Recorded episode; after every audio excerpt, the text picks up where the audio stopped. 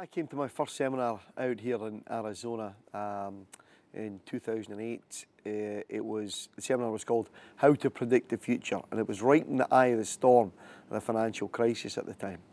So I came out here, had never been across to uh, well, Arizona previously, and um, it was a huge event. I think there was, there must have been uh, 800 or so uh, people uh, attending this this conference, and um, people from all over the world travelled in, all with the same concerns and uh, challenges, and uh, people wondering what was going on in the world. But more importantly, it was entrepreneurs, business people, people that wanted to get on and understand what was going on in the world. So probably less, and disappointingly, less than five percent, I would say, the people that were uh, that go to these seminars actually do anything with the lessons. Now we bought into it and we made sure that we then implemented the learnings and the lessons and the education that we had because the education is just the starting point. The go going out and doing it and taking action is, is the that's that's where it all starts. That's where the magic happens when you're out there and you've got skin in the game. So a lot of people I think you know certainly when I look back over the time a lot of these people were just uh, they were there for the thought of it they wanted to do it but when it came to the crunch they just didn't go, didn't go ahead and do it. Uh, and, I, and, when I say do it, I mean take action, go and implement what, what you've learned. And um, I don't know why that is really. Um, I think a lot of it's driven by fear.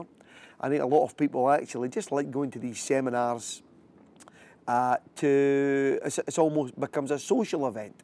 So whether it's a seminar, a, a, a networking group or something like that, my, what worked for us is we stopped it. We didn't go to any of them.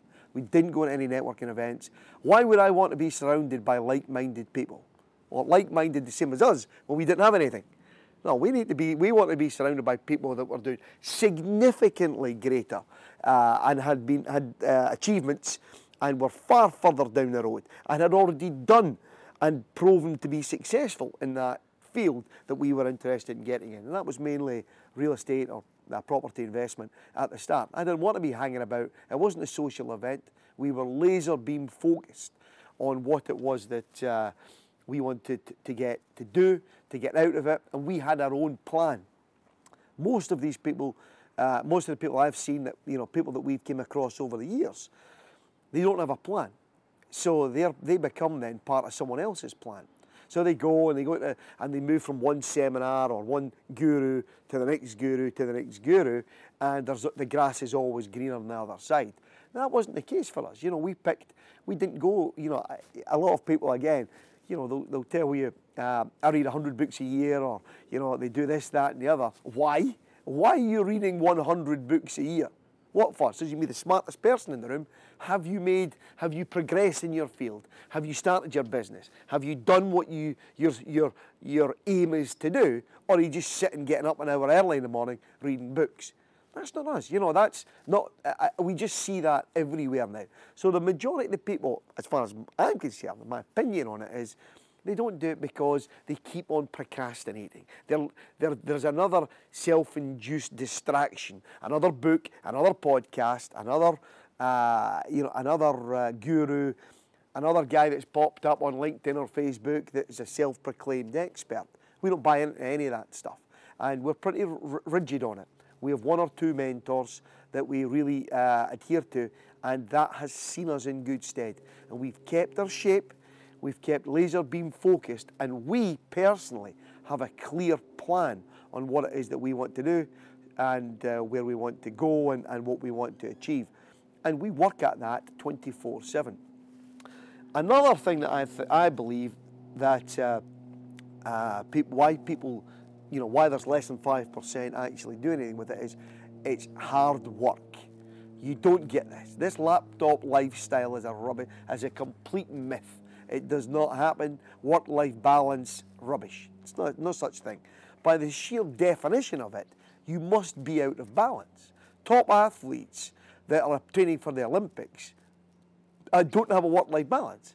So super successful, top people that, you know, Elon Musk, you know, does not have a work-life balance. He's working 120 hours a week. All the top guys are, are hard workers, ruthless, determination and they have a clear plan themselves. So it's hard work, and I think that that a lot of the gurus make it sound simple. And just because it's happened once, so we, when we became uh, financially free, just because it happened once doesn't mean to say it's permanent. You have to keep at it. There is no stopping because guess what? If you stop, you take your foot off the gas, you look the wrong way, you go to the beach uh, and think you've made it, it'll, it'll creep up, uh, it'll creep up and bite you in the butt. So there's no stopping at this. You have to keep going, and uh, that's what that's what we've done since day one, and that's why we're still doing what we do, 12 years later, and we're back here in Scottsdale, Arizona, loving it. Um, seeing our friends Robert and Kim Kiyosaki. Again, they, we became friendly with, with, with those guys uh, who are our heroes at the beginning and are our, our good friends now. And we, we uh, you, you, know, but there's a respect there because we done it. We done. We do what we say we're going to do.